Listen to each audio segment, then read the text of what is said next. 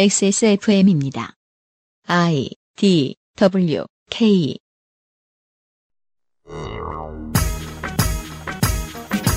음. 2018년 6월 마지막 주에 그것은 알기 싫다. 행복을 분석하는 도구들과 현재까지의 분석 결과들을 만나보고 있습니다. 오늘부터는 좀 더 발전된 행복 지수, 그리고 여기에 기반하여 행복이라는 결과로 가기 위해 필요한 것은 무엇이 있는지를 알아볼 것입니다.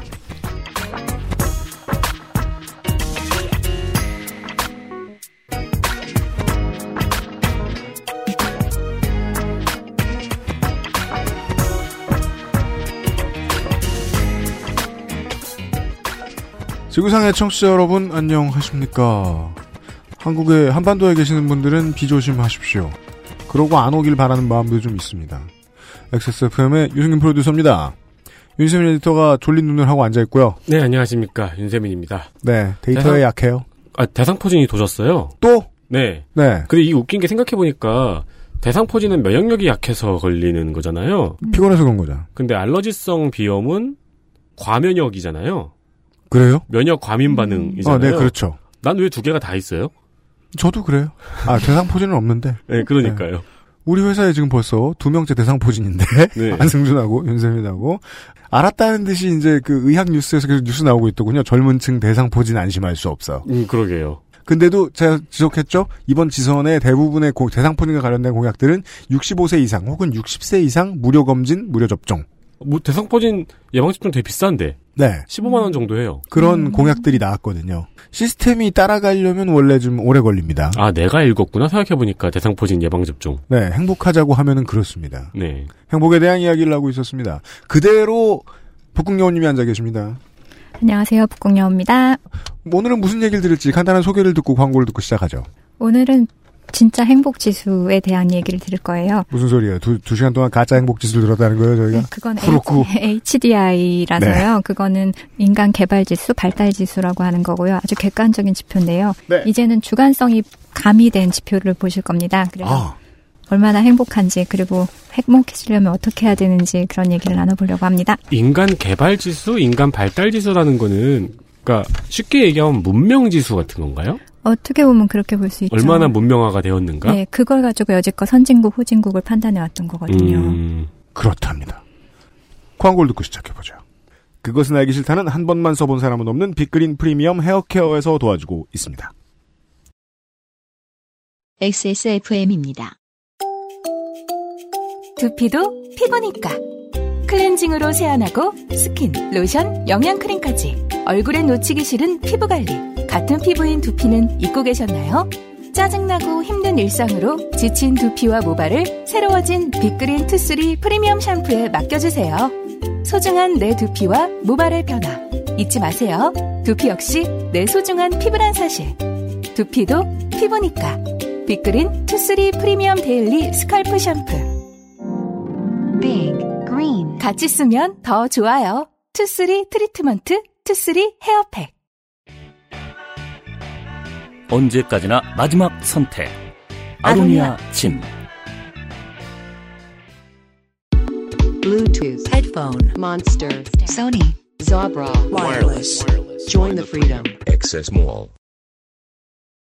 두 시간 동안 머리 아프게 팠는데 네. 오늘부터가 진짜 행복 지수에 대한 이야기라고 합니다. 워밍업이 길었어요. 오늘부터는 저희도 행복해질 수 있을까요? 그럼요. 북극여우님께서 이야기를 해주실 겁니다. 처음에 또 숫자들이 나온 주제에 우리가 행복해질 거라고. WHR 2018 무엇을 물어보는가? 어, 두 분께 질문할게요. 뭔데요? 0에서 1까지를 행복을 행복 안 한, 하나도 안 행복한 거랑 진짜 행복한 걸 10이라고 한다면 몇 점으로 행복하십니까? 지금요? 네. 어, 이렇게 어려운 질문이? 전 0.9, 0.9. 음. 예, 0에서 몇까지였어요? 에, 1에, 1에서 10. 0에서 1까지. 아 1에서 10까지. 음. 오, 깜짝 놀랐네. 어, 자살 저는 직전이신 줄 알고.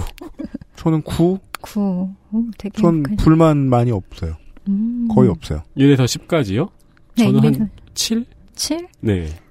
두 분 다 그래도 굉장히 행복하신 거예요. 9점이면 진짜 높은 거예요. 전 좋다고 생각해요. 저는 음. 미래가 없어서 그렇지, 돌이켜보면은, 또래 평균에 비해서, 진짜 행복하게 잘 살았어요. 하고 싶은 거 많이 하고. 해맑으세요. 네, 신나게. 미래가 없는 게 문제인데. 만들면 되죠. 어, 대한민국 그 평균이 몇 점인 줄 아세요? 몇 점인데요? 5.875점입니다. 5.875요? 절반은 넘네요. 네, 이런 질문을 했을 때 몇 점 행복하세요 하면 그 평균 점수가 대한민국 5.875예요. 그럭저럭 하다 어딘가에 걸쳐 있네요. 그러니까 음. 4점과 6점이 굉장히 많이 나왔을 것 같아요. 음, 그럴 것 같아요. 오늘은 여기에 대해서 얘기를 할 건데요. 2018년 행복지수 순위가 발표됐다고 했잖아요. 네. 1위가 핀란드. 음, 그러네요. 그리고, 그리고 1위의 점수가 7.632예요. 그러니까 1위로 행복한 나라. 이게 여기는 행복 지수를 잴 때 사람들한테 이렇게 제가 드린 질문 있잖아요. 이런 음. 질문을 해서 이 응답을 가지고 평균을 해서 점수를 냅니다. 네. 그리고 이거를 다시 어, 회귀 분석을 하듯이 파고 들어가는 거예요. 음. 그러니까 HDI 같은 거는 여- 여러 가지 지표를 모아서 총점을 내서 점수를 내는 거였잖아요. 음. 이거는 사람들이 얼마나 행복한지 주관적으로 묻고 나서 음. 그 다음에 이거를 다시 쪼개서 들어가는 식으로 그러면 조사를 해요. 좀 더 정확하게 이야기를 하면은 음, 핀란드 사람들은 얼마나 행복한가에 대한 답이 아니고 음, 이 나라 사람들은 자신이 얼마나 행복하다고 생각하는가에 그렇습니다. 대한 답이네요. 네, 그렇게. 그러니까 MRI 찍기 전에 문진 한번 하고 들어가는. 네. 네. 얼, 어, 얼마나 아프세요? 그래서 보면은 쭉 한번 볼게요. WHR 2018 행복 지수에 따른 순위 1위가 핀란드, 10위까지는 노르웨이, 덴마크, 아이슬란드, 스위스, 네덜란드, 캐나다, 8위가 뉴질란드, 9위가 스웨덴, 10위가 오스트레일리아인데요. 음. 1위에서 5위까지는 거의 오차범위 안에 있다고 보시면 돼요. 그래서 음. 뭐 꼭 1위가 핀란드라고 해도 요 5위는 전부 다 비슷한 점수라고 보셔도 되고 아이슬란드는 HDI 지수들에 있어서도 지표가 거의 다 최상급으로들 나오더라고요. 그렇죠. 네. 그리고 요 5위는 지난 5년을 보면은 서로 순위만 바꿨다시피 하고 계속 같이 5위에 있는 나라들입니다. 음. 그럼 이 나라 사람들은 자신이 행복하다고 생각을 하고 있는 거네요. 대부분 그런 편이죠. 네. 그러니까 이거는 실제 그 나라의 환경과는 어떻게 보면 뭐 상관이 있을 수도 있겠지만 또 별개의 이야기일 수도 있잖아요. 네, 그럴 수도 있고. 그리고 11위에서 쭉 보면은 어 이거 말고 하- 혹시 열 수 있으면 이거 같이 보고서 보시면 좋은데. 이 내용에는요, 아, 또, 이 행복지수 답지 않게 등수가 나와 있어요. 등수를 매겨야 누가 봐줄 테니까요. 네. 순위들을 보고 있어요. 네, 10위까지 말씀드렸고요. 11위에 이스라엘이 있고 그다음에 13위 코스타리카 아까 봤던 코스타리카 13위에 있고요. 아까 봤던 코스타리카가 13위에 있고요. 네, 독일이 15위. 그다음에 보자. 룩셈부르크가 있고 미국이 18위네요. 봅시다. 프랑스 23위, 멕시코 24위, 칠레, 타이완. 타이완이 아시아 국가 중엔 제일 먼저 올라와 있네요. 음. 26이고요. 음. 그다음 브라질 28위, 아르헨티나 29위. 이게 인간개발지수의 순위하고는 다른 점들이 꽤 보입니다. 네, 보이죠 벌써. 네. 그다음에 중동 국가가 있군요. 32위, 33위에 카타르, 사우디아라비아 있고요. 음. 싱가포르 34위.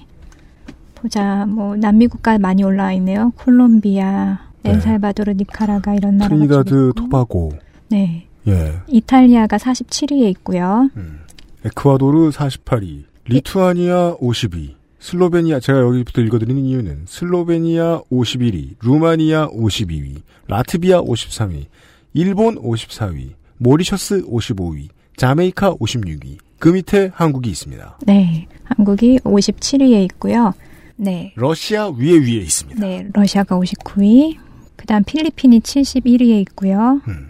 아까 뭐 살인 많이 나는 온두라스 72위, 음. 터키 74위, 그리스가 79위고요. 크로아티아 82위, 중국이 보이네요. 86위, 베트남 95위, 인도네시아 96위. 베트남도 상당히 낮네요. 네, 행복도는 낮이네요. 베네수엘라 102위, 이란 106위. 맨 밑에에서 두 번째는 155위에 저희가 어제 소개해드린 중앙아프리카 공화국이 자리하고 있네요. 네. 음. 그리고 그 무렵에 보면 뭐 시리아라던가 예멘 뭐 이렇게 정치 상황이 불안한 나라들이 들어와 있군요. 네, 네. 네. 이 순위를 봤어요? 이 순위를 쭉 보셨죠? 어, 대한민국 같은 경우에는 2013년부터 봤을 때 41위, 47위, 58위, 56위, 57위. 그래서 초, 초기에 그러니까 2013년, 15년 이쯤에는 47위, 뭐 40위권이었다가 그다음에 50위 하위권으로 떨어져서 계속 요 자리에 있는 편입니다. 네. 조사가 이뤄진 이래로 쭉 보면은요 지역별로 약간 특성이 드러나요. 북유럽이 상위 10위권에 다 들어와 있고 그다음 서유럽, 그다음 호주하고 뉴질랜드의 순위가 높습니다. 네. 그다음 남미 국가가 20에서 42 정도까지 왔다 갔다 하고요. 그다음 동유럽 국가 들어오고요. 어, 아시아 국가는 아까 봤던 타이완, 싱가포르 요런 데는 거의 30위권 안으로 들어가는데 나머지는 거의 42, 52 정도에 있어요. 음. 그리고 가장 하위권이 아프리카. 이렇게 이렇게 자- 자리매김을 하고 있습니다. 한국이 몇이었죠? 57이요. 그렇게 그렇죠. 피파, 보면 피파 랭킹하고 비슷하네요. 그것도 한번 보면 재밌을 것 같아요. 그거 따라서 뭐. 변하는지 어쩐지. 네.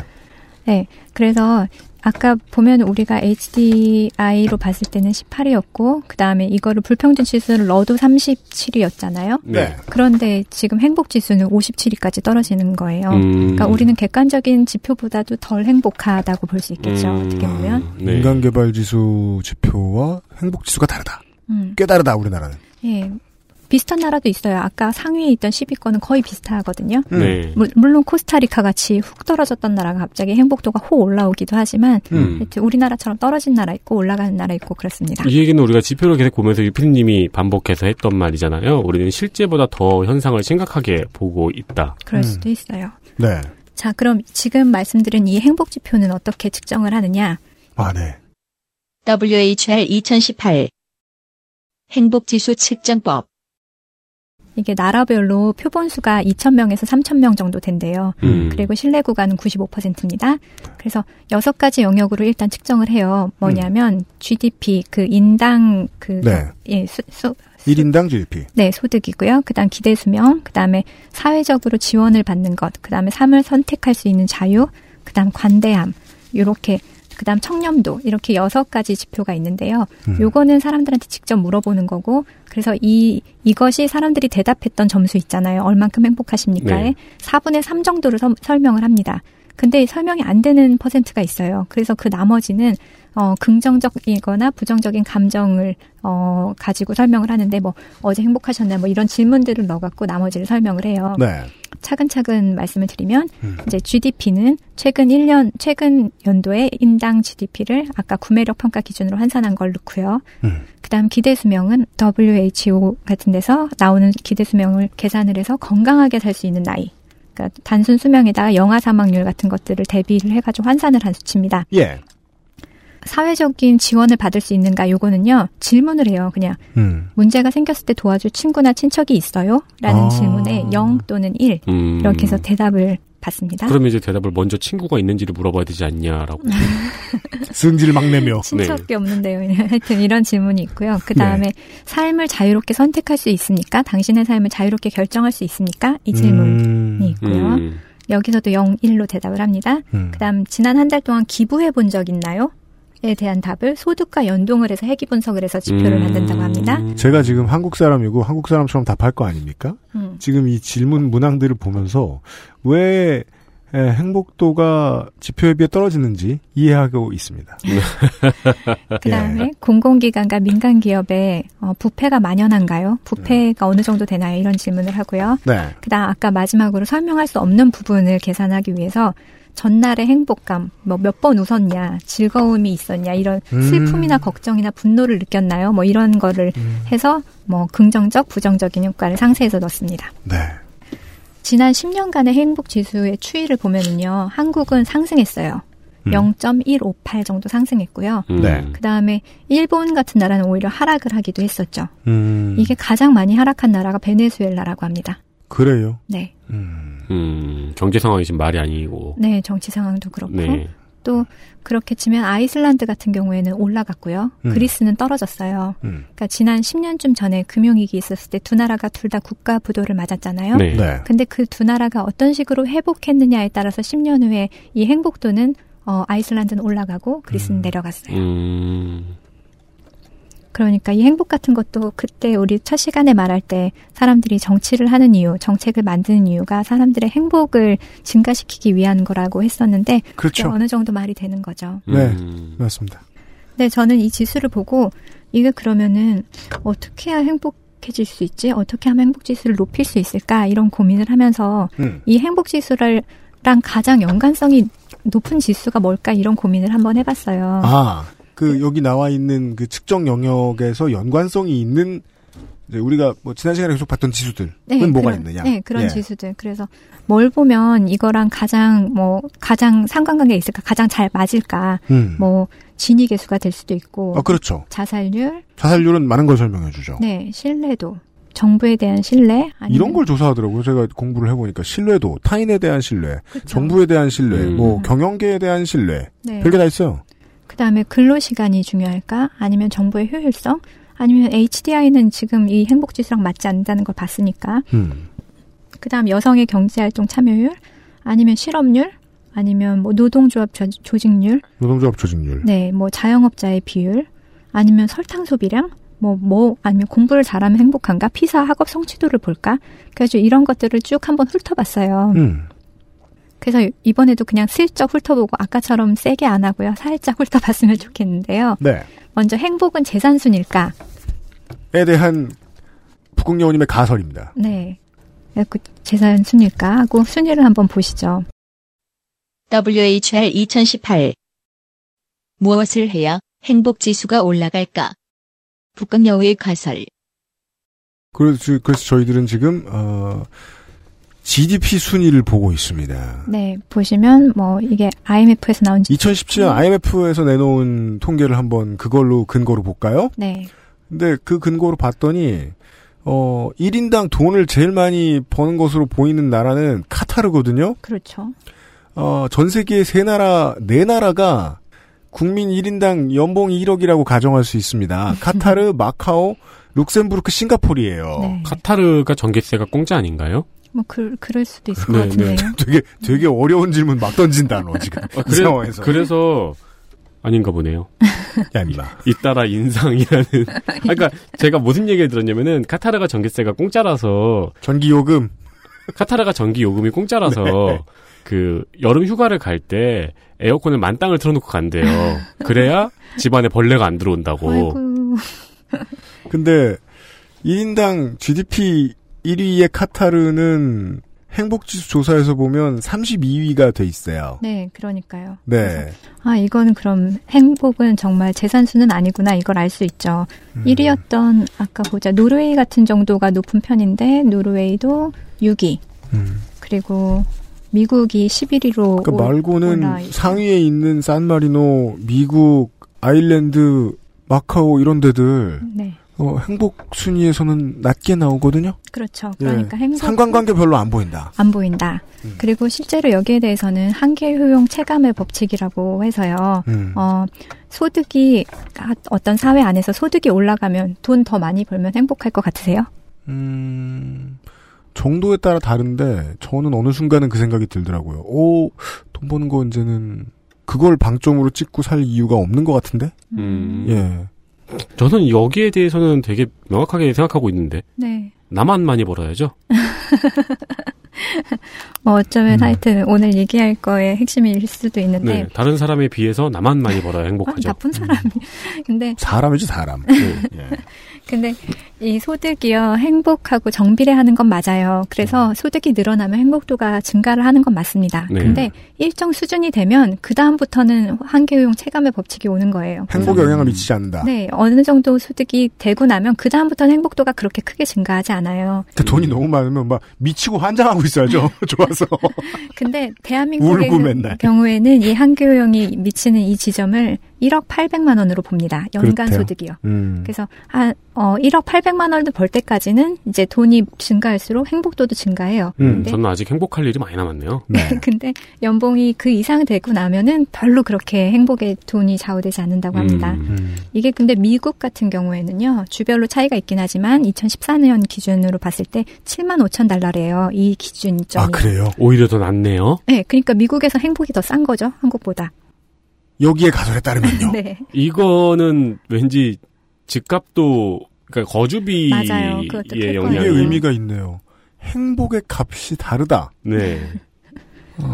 그래서 한국에서 행복이 더 비싼 소리, 비싸다는 소리고요. 그러네요. 근데 이제 많은 분들이 뭐 기사나 이런 거에 보면 지나친 욕심을 경계해라 이런 뜻으로 이스털린의 역설이라고 해서 이렇게 말씀을 하시는데 음. 사실 이건 이스털린의 역설은 아닙니다. 그러니까 이스털린의 역설은, 역설은 한 사회 안에서 이렇게 개인이 소득이 증가 증가하면 행복도도 증가하는데 음. 근데 국가적으로 보면 그렇지가 않다는 거예요. 음. 국가를 통으로 놓고 보면 국가 시간까지 다 넣어서 보면은 시간으로 보면 미국이나 중국이나 소득이 계속 증가했는데 행복도가 증가하느냐 그렇지가 않아요. 음. 그러니까 한 사회 안에서는 뭐 올라가면 그렇지만 국가를 놓고서 보면은 소득이 GDP가 올라가도 그 국가의 행복도가 커지진 않는다. 역설이 그러면- 적용되지 않는다. 이 한계 효용의 체감 법칙은 국가에는 적용이 되지 않는 건가요? 그런 셈이죠. 네? 음. 그래서 그렇게 치면 정책을 만드는 사람이 국가 안에서 이렇게 사람들의 소득이 이 정도 수준까지 올라오도록 노력은 해야 되지만 음. 꼭 그것이 이 사람들의 행복도만을 좌우하진 않기 때문에 네. 다른 다른 부양 정책을 써야 되는 거죠. 행복. 그러니까 이제 그게 영향을 미치는 구간이 따로 있는 거죠. 예를 들어 이제 우리가 많은 나라들을 봤잖아요. 그러니까 기본적인 생활조차도 안 되는 예, 재산, 음, 그렇죠. 네, 음. GDP를 갖고 있는 나라들은 물론 이게 올라가면 행복해지겠죠. 음. 네. 그리하여 이제 2000년대 말쯤부터 국민들은 파이를 키우자는 정- 예, 보수 정치 쪽의 이야기 레토릭에 완벽하게 신물을 내기 시작했잖아요. 네. 음. 행복하고도 관련이 있겠군요. 음. 그래서 중국 같은 경우가 그 이스털린의 예에 부합을 하는데 1990년도에서 2005년까지는 중국 개방을 하고 그러면서 GDP와 인당 소득이 크게 상승을 합니다. 음. 그런데 삶의 만족도, 행복도는 추락을 해요, 오히려. 그리고 2005년 이후부터는 중국 정부에서 실업률을 줄이고 복지제도에 투자를 좀 더 하기 시작하거든요. 네. 그러면서 조금씩 회복을 해가기 시작합니다. 음. 그리고 또 중국 같은 경우에는 소득을 보면 도시가 어, 시골에 비해서 거의 세 배 가까이 소득이 많은데도 불구하고 행복도는 시골이 세 배 정도 높아요. 음. 그러니까 이것도 아까 그 역설을 말해주는 거죠. 음. 시골에서 도시의 소득을 혼자 올리고 있으면 제일 행복하겠죠. 아니야, 아니야. 누군가한테 죽든지 그게 아니면은 농업조합장 하려고 동네 사람들이랑 싸우다가 일찍 늙어 죽어요. 음. 아 공천 못 받아서 항의하고. 예, 그 모두가 가난한 동네에서 혼자 부자면 그 혼자는 꽤 불행합디다. 음. 제 경험에서 보면 그리고 그 다음에는 이제 실업률. 사실 많은 학자들이 공천 못 받으면 불행해지죠. 부자의 최고 불행. 경선 컷오프. 공탈 경탈. 네, 아무튼 그 아이고 그 실업률이 행복과 관계가 있다고 하는 학자들이 굉장히 많았어요. 네. 그리고 사실 이게 어느 정도는 맞는 말인 게 그 음. 메슬로우의 욕구 피라미드요. 음. 그러면 아래에 있는 뭐 생물학적인 욕구, 안전의 욕구, 소속감, 그다음에 인정받고 싶은 욕구, 그리고 맨 마지막이 자아 실현의 욕구잖아요. 네. 근데 이걸 다 한 번에 해결할 수 있는 게 자기가 원하는 직업을 갖는 거거든요. 그렇죠. 네, 그렇기 때문에 실업률이 행복과는 크게 관계가 있, 다 이렇게 가설을 세우는 사람들이 많았어요. 아, 네네네. 저는 지금 그래서 OECD의 이제 실업률 관련된 그래프를 보고 있는데요. 네. 어, 근데 아까 우리가 봤듯이 실업률이 어, 왜곡돼 있는 경우가 많잖아요. 그렇게 맞아요. 치면 한국은 굉장히 행복해야 되거든요. 실업률이 3%니까요. 그런데 그래서 고용률을 한번 볼게요. 네. 그러면 어, 그, 그 15세 이상의 인구가 어느 정도 고용이 돼 있는가를 보는 거죠. 네. 고용률을 지금 보고 있습니다. 네. 아, 마침 최신 자료가 나왔네요. 2018년 네. 첫 번째 1, 4분기. 아, 그래요? 네. 음. 아이슬란드가 어, 아이슬란드 고용률 엄청 높네요. 85.8%. 이건 뭐 압도적입니다. 아이슬란드와 스위스. 아, 아이슬란드와 스위스. 네. 네, 스위스 높고요. 음. 이게 이제 G7의 합산이 70.9%라는 고용률을 가지고 있는데 네. 아이슬란드가 85.8%다. 네. 열라 고용해놨다. 네. 왜요? OECD 토탈이 68%인데요. 네. 대한민국이 오. 66.8%로 나오네요. 66.6%, 66.8%. 네. 예. 노동 인구라는 것은 우리가 지난 시간에도 계속 말했던 15세에서 65세 뭐 그 정도 64세 그 정도일 수 있겠죠. 음. 예. 어때요? 이 순위가 행복 지수하고 어떻게 좀 일치하는 것 같으세요? 아이슬란드, 스위스, 음. 뉴질랜드, 스웨덴, 네덜란드, 일본. 일본도 높네요. 어, 76. 조금 닮았고 예외가 있어요. 네, 일본 같은 예외가 좀 보이고. 실업률은 행복 지수와 조금 닮았어요. 네, 조금, 조금 닮았어요. 그러네요. 네. 네. 그리고 그 다음 지표 볼까요? 진위 계수. 저희들은 지금 어, 월드뱅크에서요. 내놓은 2017년이겠죠, 이게? 네. 예, 진위계수 관련된 데이터를 보고 있어요. 덴마크에 그룬투비라는 사람이 있어요. 철학자라고도 볼 수 있고 덴마크의 어떤 공동체를 이루는데 큰 역할을 한 사람인데 네. 이 사람이 했던 말이 어, 평등이라는 건 사회 평등이라는 게 부자가 적고 가난한 사람이 더 적으면 그러면 그 사회가 평등한 것이라고 합니다. 아주 오래된 얘기입니다. 음. 사람들이 이제 슬슬 그 말을 인정 안 하려고 합니다. 너도 부자 되지 말라는 소리처럼 들려가지고.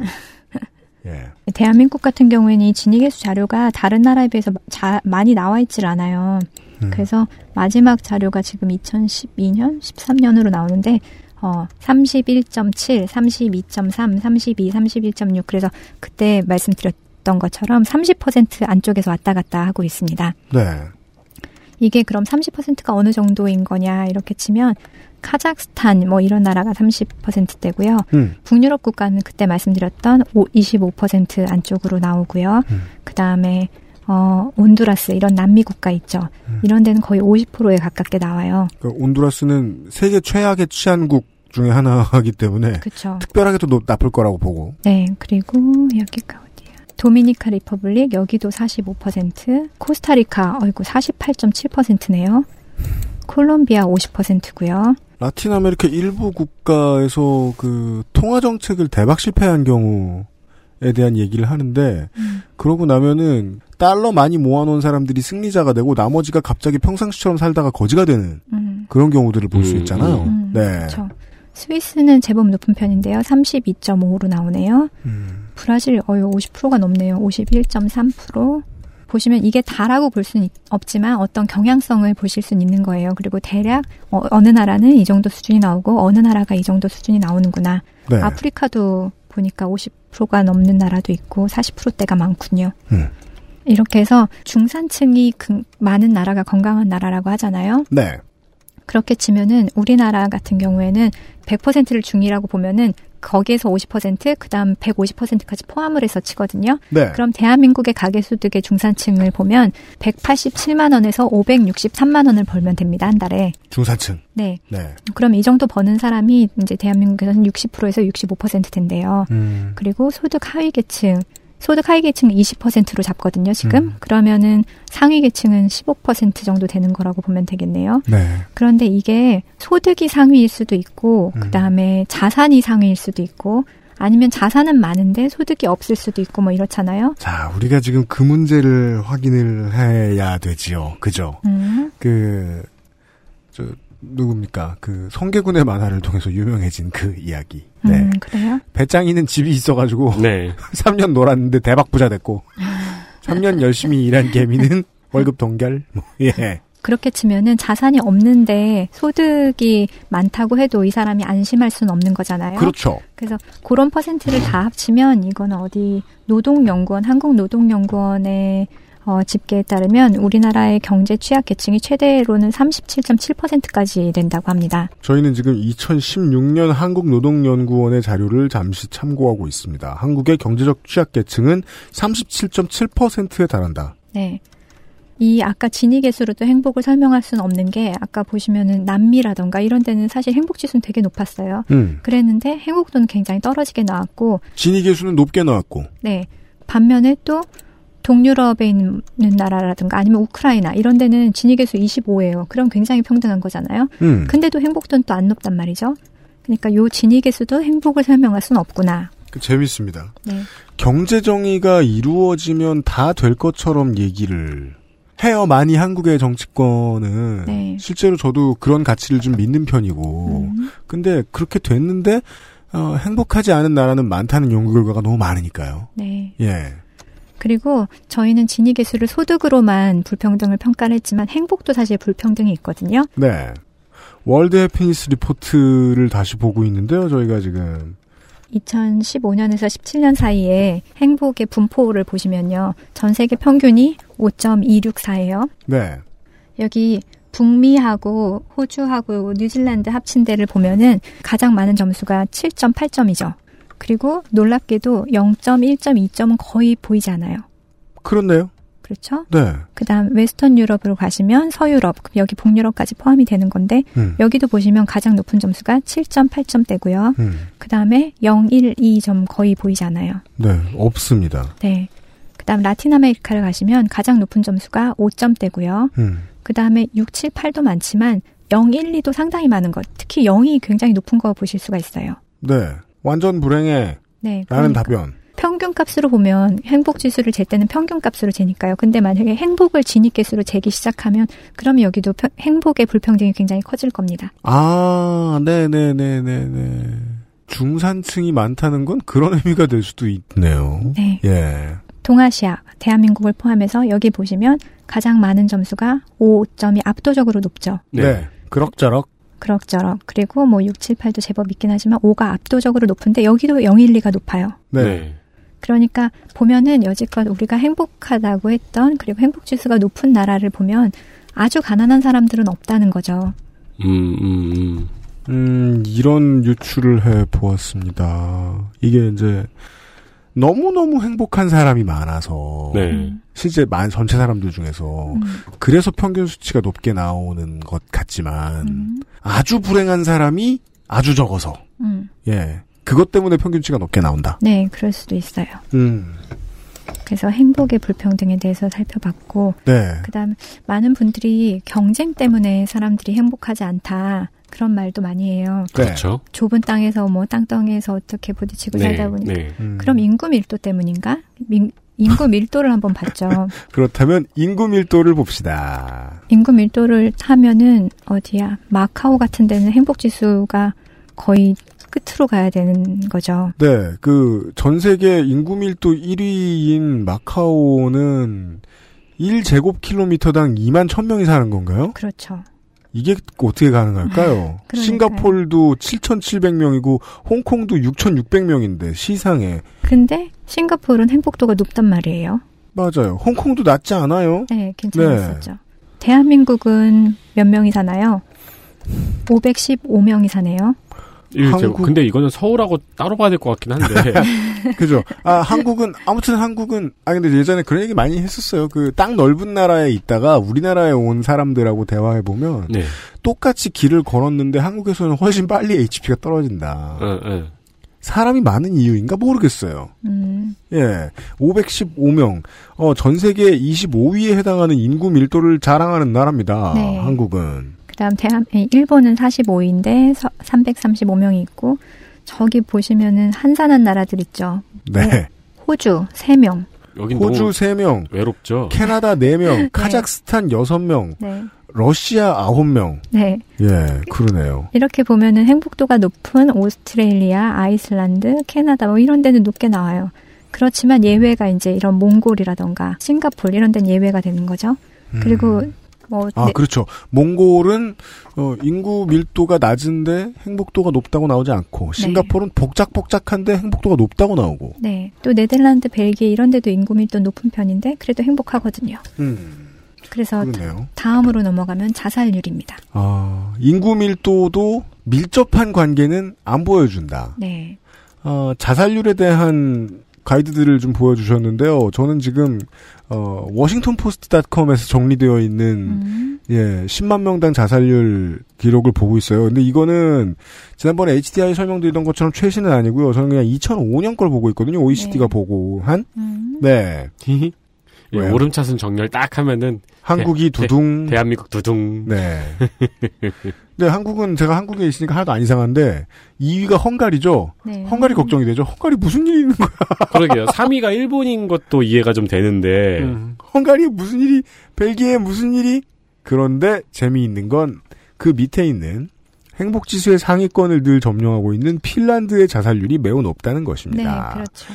심지어 그 밑에 밑에도 상위권에 늘 있는 호주가 있고요. 음. 체코도 있고요. 뉴질랜드도 있고요. 덴마크, 스웨덴. 덴마크, 스웨덴, 노르웨이 행복하다는 나라들은 다 자살 많이 하네요. 네. 한국 빼고 한국은 행복하지도 않고 자살도 많이 하니까요. 네, 그래서 보면 자살률도 역시 행복을 설명할 수는 없는 것 같아요. 자살률이 높은 나라도 행복도가 높다. 네. 음. 그리고 어떻게 보면 자살률은 사실 공동체 문화도 관련이 있고, 네. 그 다음에 아까 혼자 부자 뭐 이런 얘기 하셨는데, 이런 상대적인 박탈감이나 비교 이런 게 굉장히 큰 게 아닌가 하는 생각은 들어요. 그렇죠. 그래서 음. 아까 이제 경쟁을 인구 밀도로 설명을 하셨는데 네. 똑같이 모여 살아도 모여 사는 곳의 문화가 다른 경우도 네. 있잖아요. 음. 네. 그러니까 맞아요. 모여 사는 사람을 경쟁시키는 나라가 있고 음. 문화가 있고 으쌰으쌰 개미처럼 사는 이렇게 사이 좋은 음. 네. 그 자살률 책 있잖아요. 자살론. 네. 그 책 보고서도 저도 되게 놀랐던 게 되게 뜻밖의 자살이 뭐 추운 계절 밤 이런 때 많이 날 것 같지만 아니에요. 봄부터 여름까지 자살이 굉장히 많고요. 음, 음. 그다음에 낮에 자살을 더 많이 해요. 음, 그리고 음. 오히려 점심시간엔 자살을 별로 안 해요. 음. 그러니까 사람들이 막 굉장히 발, 바쁘게 움직이고 행복하고 막 이럴 때 있잖아요. 네. 그때 상대적으로 더 외로움을 느껴서 그러는가 이런 생각이 음. 들기도 하더라고요. 우리가 행복지수와 어, 떤 수치가 상관관계가 가장 있는가를 알아보기 위해서 이것저것 돌아보고 있는데 네. 자살량은 상관 별로 없는 것 같다. 네. 네. 그리고 자살도 특히 외부 요인에 상관 별로 없는 것 같다. 네.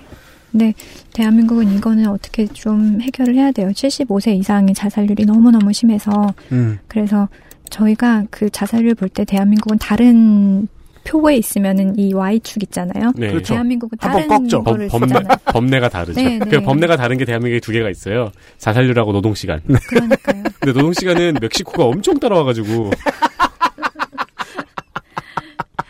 하지만 최고 엘리트이면은 변함이 없다. 라고 말할 수 있어요. 그리고 고독사 같은 그 인구 비율을 보면은 남성들의 비율이 압도적으로 높아요. 네, 그러니까 맞습니다. 자살에 있어서도 뭐 이렇게 관계만 있으면은 사실 죽진 않거든요. 이번 지방선거에서 그 저한테 그런 걸 물어보신 분들 많았거든요. 그 음. 공보를 보고 남성 자살률을 줄이겠다는 공약이 왜 이렇게 많냐. 음. 저는 그래서 아무렇지도 않게 너무 많이 받은 거니까 아무렇지 않게 대답했거든요. 음. 고독사 하는 건 다 남자니까 웬만하면 음, 이라 그랬는데 저는 자료를 봐서 아는 건데 자료 안 보면 모르는 거죠. 음. 그죠. 근데 그죠. 고독사 해본 것도 아니고. 무연고자 사망률을 보시면 확실하게 드러나죠. 맞아요. 음. 남성이죠. 네, 예. 거의 다 뭐. 음. 그리고 아무튼 죽음에 대한 얘기들을 좀 했- 했고요. 그다음- 자영업 비율이요?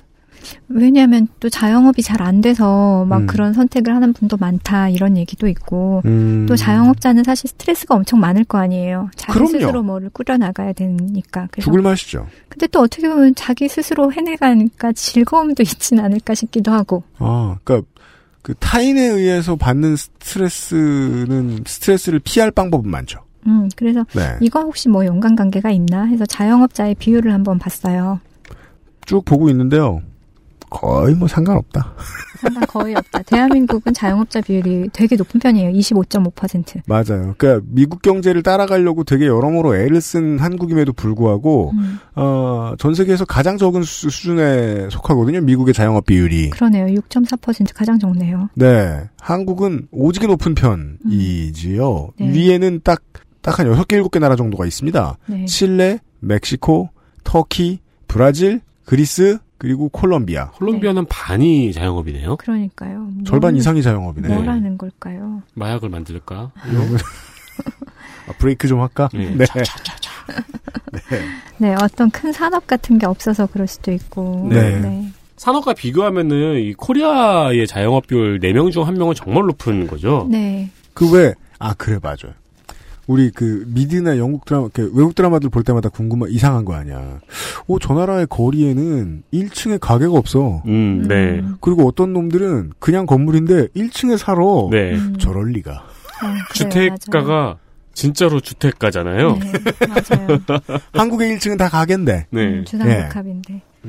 그리고 또 한국은 여기는 안 나와 있지만 그 자영업의 사이클 있잖아요. 이게 거의 3년 정도라고 하니까 길지 않은 거죠. 잘 되면 계속 해야 될 거 아니에요. 네. 네. 음. 잘 돼도 권리금 박 빠지죠.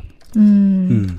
그리고 그 다음에는 신뢰도가 좀 중요하지 않을까 하는 생각이 들었어요. 내가 사람을 믿고 다른 사람도 나를 믿고 그러면 이게 행복도에 어느 정도 역할을 하지 않을까. 이거는 누구에 대한 신뢰도가 아니고 그 사람이 얼마나 타인을 믿는가에 네. 대한 신뢰도인 네, 거예요. 뭐 그냥 일반적인 다른 사람 믿을 수 있어요?라고 물어보는 거죠. 음, 네. 또 다른 자료 창고입니다. ourworldindata.org라는 곳에서 지금 가져온 아, 타인에 대한 신뢰에 대한 그 자료들을 쭉 보고 있어요. 엄청 보기 좋게 잘 정리해 놨네요. 음, 예. 여기서 본 조사 결과를 보니까 네. 타인을 가장 못 믿는 나라는 필리핀이에요. 3%가 안 되게 나옵니다. 가장 잘 믿는 나라는 어딘가요? 어, 스웨덴이 68%라고 나오고, 음, 노르웨이가 73%라고 나오는데, 어, 가장 예측하기 힘든 곳은 중국이죠. 네. 어, 타인에 대한 신뢰도를 62.69%라고 얘기하거든요. 생각보다 많이 믿네요. 어, 한국인들이 흔히 가지고 있는 중국 제조업에 대한 그 고정관념을 생각해 보면 중국 사람들도 서로 하나도 안 믿을 것 같은데 따라서 이게 그 행복지수 순위로 보자 볼 것 같으면 중국 같은 예외가 있는 것이지요. 그러네요. 그리고 그 신뢰를 중심으로 한 신뢰라는 개념을 중심으로 한 되게 많은 조사들이 있는데요. 이 조사 이름이 아예 이거네요. 그냥 트러스트. 음. 타인을 더 믿느냐, 경찰을 더 믿느냐에 대해서 EU 전체를 놓고 한 조사에 보면 차이들이 서로 있습니다. 예를 들어 뭐 덴마크는 타인을 더 믿고 뭐 음. 어, 핀란드는 경찰을 더 믿고 뭐 이런 게 있는데 음. 근데 전체적으로는 어, 타인을 신뢰하는 나라가 경찰도 신뢰해요. 음. 음. 따라서 하나의 직선 안에 쭉 모여 있는 거죠 국가들이. 그 타인을 못 믿으면 경찰도 못 믿어요. 체코나 프랑스가 그래요. 포르투갈이나. 음. 음. 그리고 어, 타인에 대한 신뢰 말고 정부에 대한 공공의 신뢰도 있는데 퍼블릭한 트러스트, 퍼블릭한 신뢰도 있는데 네. 미국의 결과만 따로 보여주고 있는데 미국의 결과가 꾸준히 하향 곡선인데 어. 이 하향 곡선도 되게 티나게 하향 곡선이에요. 음. 2차 대전 이후에 얼마 안 됐을 때는 70%였다가 음. 어, 베트남전 기준으로 해서 천천히 떨어집니다. 70년대는 거의 급락을 하네요. 어. 그러다가 정말로 레이건이 위대한 미국이라고 말하자 위대하다고 생각을 했는지 그때 올라가요. 그리고 아들 부시가 들어왔을 때 잠깐 올라가요. 음. 그거 빼고는 계속해서 내려갑니다. 현재는 정부를 믿는다, 믿느냐라는 신뢰도에 대한 질문에 대한 답변은 어, 60년 전에 비해서 40% 이상 빠져서 19%입니다. 어. 예. 이것도 그럼 행복을 설명할 수는 없겠네요. 인도가 정부에 대한 신뢰도가 굉장히 높은데 사실 인도가 행복하진 않잖아요. 음. 오히려 일본이 우리나라보다 정부에 대한 신뢰도는 더 낮군요. 신기하네요. 계속 표 몰아주면서. 그, 일본은 그 사람 탓이라는 얘기는 그 아니고. 저기 그 저기 뭐랄까 계급력전 같은 사례가 별로 없잖아요. 그렇죠. 네. 음. 어, 이런 결과도 있습니다. 진위기수가 높은 나라일수록 타인에 대한 신뢰도가 낮게 나오는. 음, 빈부격차가 크면 서로 신뢰하지 않는다. 네. 근데 상당수 국가에서 불평등이 심하지 않아도 타인에 대한 신뢰도는 낮은 경우가 많아요. 음, 예. 상관성들을 향한 여행을 저희가 막 하고 있거든요, 지금. 예, 보니까 아무튼 서유럽 국가들은 신뢰가 서로에 대한 신뢰가 굉장히 높은 편이군요. 근데 지금 결정적으로 얘기해 주는 게 그 타인에 대한 신뢰하고 소득의 불평등에 음, 대한 결과인 것 같아요. 네. 네. 예. 어, 소득 불평등과 무관하게 타인을 가장 많이 신뢰하는 건 이란과 중국과 인도네시아란 음, 말이에요. 그러니까요. 예. 소득 높은, 그러니까 진위계수 높은 나라들 중에서도 이렇다라는 음, 걸 볼 수 있었습니다. 네. 예, 예. 그것은 알기 싫다는 용산의 숨은 보석 컴스테이션에서 도와주고 있습니다. XSFM입니다.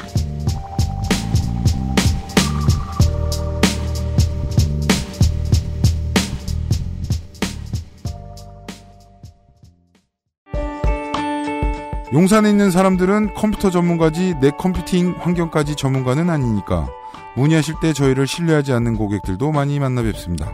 하지만 업무, 학습, 게임을 하실 때 당신이 느끼실 답답함과 어려움은 알고 보면 CPU와 쿨러의 궁합, CPU와 메인보드의 상성, 램, 셀 레벨, 내장 사운드 카드의 드라이버 버전 등에 따라 나타난 결과일지도 모릅니다. 혹은 펜 쿨러를 뒤집어 끼웠는데 아무도 모르고 몇 년이 흘렀을지도요. 011-892-5568로 전화 주십시오. 당신의 삶에 생각보다 많은 부분이 바뀔지도 모릅니다. 컴스테이션은 조용한 형제들과 함께합니다. 언제까지나 마지막 선택. 아로니아 침 잊지 마세요. 두피 역시 피부란 사실. Big Green 엑세스몰에서 만나는 빅그린 헤어케어 시스템. 그러면 투명성 지수를 보면 어떨까요? 투명성. 네. 반부패 지수라고 하면 되겠죠? 네, 투명성 지수라는 게 있죠. 네. 아, 국제 투명성 기구에서 조사를 하는 겁니다. 음, 아, 저희 선거 방송에서 개그 소재로 가끔 등장하던 거죠. 네. 예. 음, 근데 진지한 곳입니다. 베를린에 있는 NGO고요. 여기서 발표하는 부패 지수를 여기저기서 참고를 하고 있는 것이죠. 네. 17년 지수를 보면 한국은 51위로 조금 올라갔어요. 음, 예. 여기 보면은 거의 뭐 핀란드 이런 데가 항상 사- 수위를 차지하고 있는데 음. 이게 숫자가 클수록 부패에 민감하다는 뜻이거든요. 네. 그래서 제가 저번에 보기로는 핀란드에서는 뭐 공무원의 부패가 1년에 한 두 건 뭐 이 정도가 보고가 됐는데 음. 어떤 고위 공무원이 지방에 여행을 갔을 때 그 음. 지방의 누군가가 뭐 숙소를 결제를 해줬다 그랬나? 우리 돈으로 한 15만 원 정도? 네. 이거가 보고된 부패라고 합니다. 음. 근데 독특한 게 이 상위 랭커의 기업 그 나라들도 네. 2012년을 시작으로 지금 점점 내려가고 있네요. 이거 왜 그럴까요? 민주주의도 더 증가하고 그다음에 정보 공개하는 사람들도 더 많이 늘어나는데 왜 부패가 증가하는 거죠? 늙어서 그런가? 음, 예. 이게 이제 이런 부패 지수는 점수가 낮을수록 못하고 있는 네, 나라들이라고 보는데. 네, 부패 민감한 지수거든요. 부패 민감한 지수 네. 북한이 17로 나옵니다. 아이고, 음. 네, 매우 180개 낮은 거죠. 국가에서 171이라고 나오네요. 어 그러면 아주 하위이군요. 네, 한국이 54 상위권에 해당합니다. 180개 국가에서 51위. 51위니까요. 네, 지도로 보면은 약간 노랗게 표시된 곳이 그나마 민감한 곳이고, 네. 이건 어느 정도는 그림이 행복지수 순위와 닮았 많이 닮았습니다. 남미를 보세요, 근데. 남미를 보면요. 남미가 빨갛잖아요. 뻘겋습니다. 37, 행복지수 순위가 높은 나라들이 좋지 않습니다. 네. 베네수엘라 18. 남미가 항상 계속 걸리거든요. 이렇게 이런 표를 하면 다른 데는 어느 정도 지표랑 맞아요. 근데 남미는 지표가 안 좋은데 행복도는 항상 상이란 말이에요. 행복도가 높은 코스타리카 59 높은 편 음, 행복도가 높은 칠레 67 높은 편 음. 어, 나머지 국가들은 좋지 않고요. 아르헨티나도 행복도에 있어서는 나쁘진 않았는데 부패에 대한 민감도는 낮게 나옵니다. 네. 네. 하지만 우리가 이제까지 아, 행복과의 가장 직접적인 상관관계를 찾아보기 위해서 많이 돌아다녔던 어떤 것들 중에서도 네. 어, 닮은 건 많이 닮아 있습니다. 네, 닮은 건 닮아 있어요. 네, 행복지수 순위하고요. 예, 다음번은 녹지 면적을 한번 볼까요? 저는 사실 기분이 나쁘거나 우울하면 산에 가거든요. 자연을 보러 가거든요. 그런 사람들이 덜어 있다고 저는 들었습니다. 근데 다른 부류의 인간 취급을 하시면서 네, 저는 뭐 기분이 나쁠 때가 있으면은 저 산 입구에 갑니다. 가서 고생하는 사람들 구경하려고 혼자 담배 피면서. 예. 가장 많은 녹지를 가진 곳이 어, 여긴 나락으로 안 나와 있고 도시로 나와 있는데요. 음. 모스크바네요. 아 그래요? 네. 어. 네. 그다음 싱가포르고 그다음 시드니, 비엔나. 그다음에 여기 중국이네요. shenzhen 셴젠 제조업의 전초 기지들 중에 하나인데. 그다음에 녹지 면적이 낮은 나라가 두바이, 음. 이스탄불, 원래 없으니까요. 뭄바이. 음. 그다음에 타이페이. 따라서 그 여기서 타이페이라는 거는 그 타이페이의 대만이니까. 타이페이인데 네. 예 예. 그 왜냐면은 전국토는 녹지투성이니까 그 나라가 음. 그 따라서 그냥 지리학이고 네. 행복하고는 큰 관련 없어 보이네요. 그러네요. 좀 네. 자연이 많으면 행복할 줄 알았는데. 아, 그 저도 이제 그 간선로를 운전을 하면서 그 생각을 많이 했거든요. 네. 나무가 많긴 하다. 음. 근데 나무가 좀 부족하니까 뭔가 안 좋은 일이 생기고 있는 건 아닐까 우리한테? 음. 음. 근데 행복도하고 관련이 있는지는 모르겠네요. 네, 그 저는 상관은 그 다음 없을 게 더 관심이 생깁니다. 수면 시간이요? 수면 시간입니다. 네. 아, 스태티스타라는 곳의 2016년 리포트입니다. 음. 국가별로 어느 나라가 가장 많이 자는가에 대한 표가 나와 있는데요. 네. 8시간을 기준으로 삼은 것 같아요. 네. 예, 에디터도 지금 보고 있네요. 네. 네덜란드가 플러스 5분으로 음. 가장 길어요. 아, 숙면을 취하는 모양이네요. 그 뒤가 뉴질랜드 플러스 4분. 음. 근데 8시간을 잘 수 있다는 건 큰 행운이죠. 그쵸. 어른들이 이제 한국 사람 입장에서 네. 생각해 봤을 때는 뒤에서 꼴찌들을 보실까요? 맨 뒤에는 싱가폴이 마이너스 36분. 음. 7시간 20분 정도를 자네요. 음. 8시간 5분을 잔 거하고 7시간 20분을 잔 거하고 뭐 그렇게 큰 차이가 있다고. 네, 일본이 마이너스 30분. 이 일본과 싱가포르, 저 브라질 이 세 나라가 압도적으로 덜 자거든요. 그 밑에 이제 뭐 독일하고 홍콩까지 치면. 네. 근데 이거 보니까 북극영원님 말씀해주신 그대로입니다. 음. 오 이게 행복 지수하고 안 닮았어요. 네, 별로 상관이 없네요. 그냥 잠인 건 잠은 잠이에요. 아이스크림 소비 어떻습니까? 아이스크림 먹으면 기분 좋아지잖아요. 그러면은 아이스크림 소비가 높으면은 스트레스를 많이 받는다는 얘기잖아요. 아, 자, 그런가? 가설들을 보죠. 아니 그러네. 근데 또 그 비만이 모든 국가에서 다 사회 문제는 아니기 때문에요. 음. 자, 이게 근데 표본이 너무 작네요. 표를 보고 있습니다. 가장 많이 먹는 나라가 오스트레, 호주, 미국, 뉴질랜드, 근데 덴마크. 뭐야 여긴 어딘데 이렇게 아이스크림 많이 먹어 했더니 알래스카예요.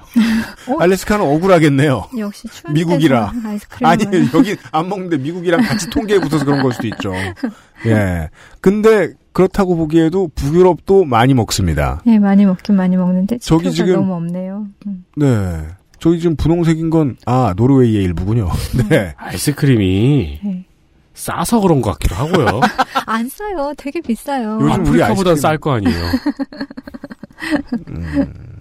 뉴질랜드, 오스트레일리아. 근데 표본이 좀 부족하네요. 아이스크림 컨슈머의 비율을 확인하는 데에는 표본이 좀 부족하네요. 가운데 되게 신기하게 이스라엘 하나 껴있는 것도 그러니까요. 그렇습니다. 네. 이스라엘만 저기에서 너무 부자 아니에요. 아이스크림을 많이 안 파는 곳이 있을 수도 있잖아요. 그러니까요. 음. 그, 그, 저기 뭐야. 세신사분이 민 때처럼 껴있어요. 음,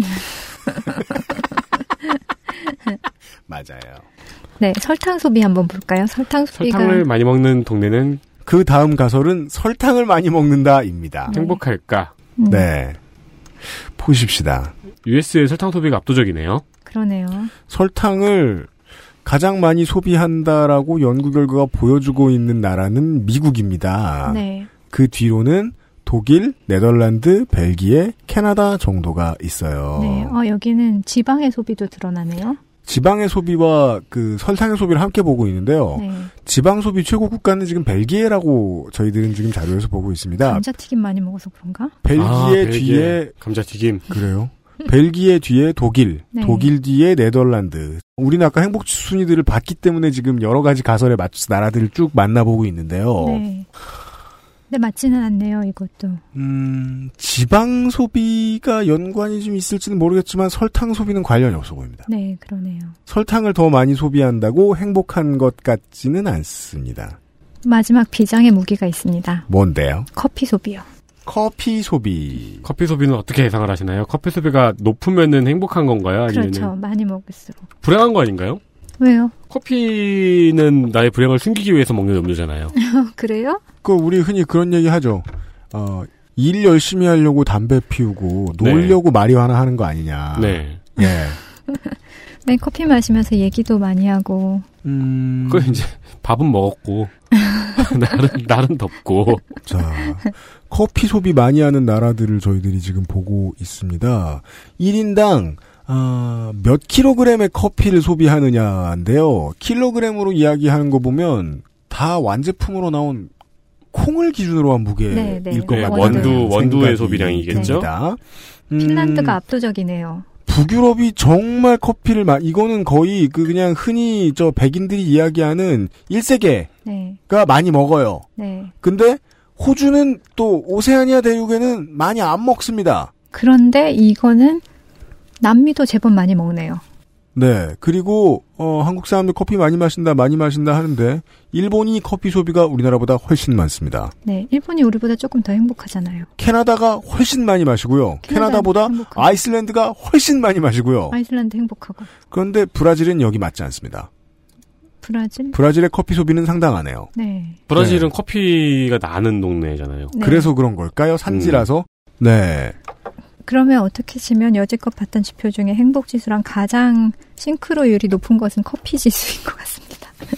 어, 저는 지금 커피 지수는 행복한 국가 네. 아니면 커피 생산하는 국가 네. 정도가 지금 비슷하게 높은 수치를 나타내고 있고요. 아프리카는 어. 생산을 하는데도 거의 마시질 않네요. 네, 네. 네. 여기는 커피를 마실 수 있는 인프라가 없으니까요. 음, 네. 그 외에는 저는 어, 투명성 지수 정도가 행복과 상당히 그 행복 지수와 상당히 닮아 있다. 음.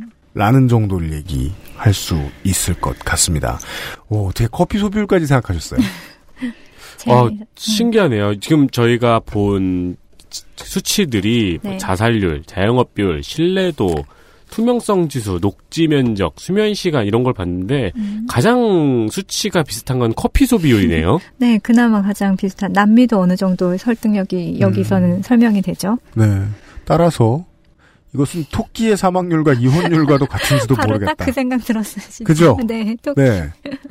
그러니까 이래서 HDI가 HDI 정도 개발하는데도 이렇게 오랜 세월이 걸렸고 앞으로도 오랜 세월이 걸릴 문제인 것 같아요. 네. 한 가지의 답을 가지고 행복 지수를 결정할 수 있다면 음. 어느 야바이가 누군가 금방 해결했을 테니까 말이죠. 그러니까 그쵸, 이거- 그쵸. 이걸 딱 보고서는 자 이제 전 국민들한테 커피를 마시게 해 그러면 행복해질 거야 이럴 수도 있잖아요. 그럼요. 네, 그런 식의 일처리 많이 했죠. 그니까요. 어, 우리는 많은 것들을 알아보았고, 아, 우리가 가장 좋아하는 결론이 나왔습니다. 더 많은 것들을 알아봐야 할 것 같습니다. 그, 그래서요, 네 예, 배우면 끝이 없으니까요. 마치, 이 말은 이제 그 말을 한번 맞아 죽을까봐 못하는 거죠. 결국 행복에 대한 비밀은 풀지 못했습니다. 그렇습니다. 아니 전 아직도 풀고 풀려고 노력하고 있어요. 여덟 번째 드래곤볼이 있었습니다. 저희들은 내일 토요일 이 시간에 아, 행복의 분석 마지막 이야기를 해보도록 하겠습니다. 아, 오늘 나온 궁금증 중에 분명히 북극여우님이 풀어주실 것으로 보이는 이야기는 그겁니다. 인간 개발 지수에 비해서 행복 지수가 아주 높은 국가들이 은근히 포지션이 되어 있는 곳은 중남미. 음, 예. 중남미와 캐리비안. 네. 이곳에는 무슨 일이 있는가에 대한 궁금증을 가지고 내일 이 시간에 결론과 함께 찾아오도록 하겠습니다. 근데 이 게임도 재밌을 것 같아요. 지금 행복도 순위가 있잖아요. 행복도 순위와 비슷한 다른 통계 찾기. 그러니까요. 아예 게임으로. 추천해 주세요. 찾아보게. 세 사람 보, 아, 이케아 분포도 네. 그러니까 뭐 아무 상관도 없는 세 사람 그대로 물러갑니다. 술 소비 지수. 삼색 고양이의 출산율. 다시 돌아오도록 하겠습니다. 안녕히 계십시오. 안녕히 계십시오. 안녕히 계세요. XSFM입니다. I D W K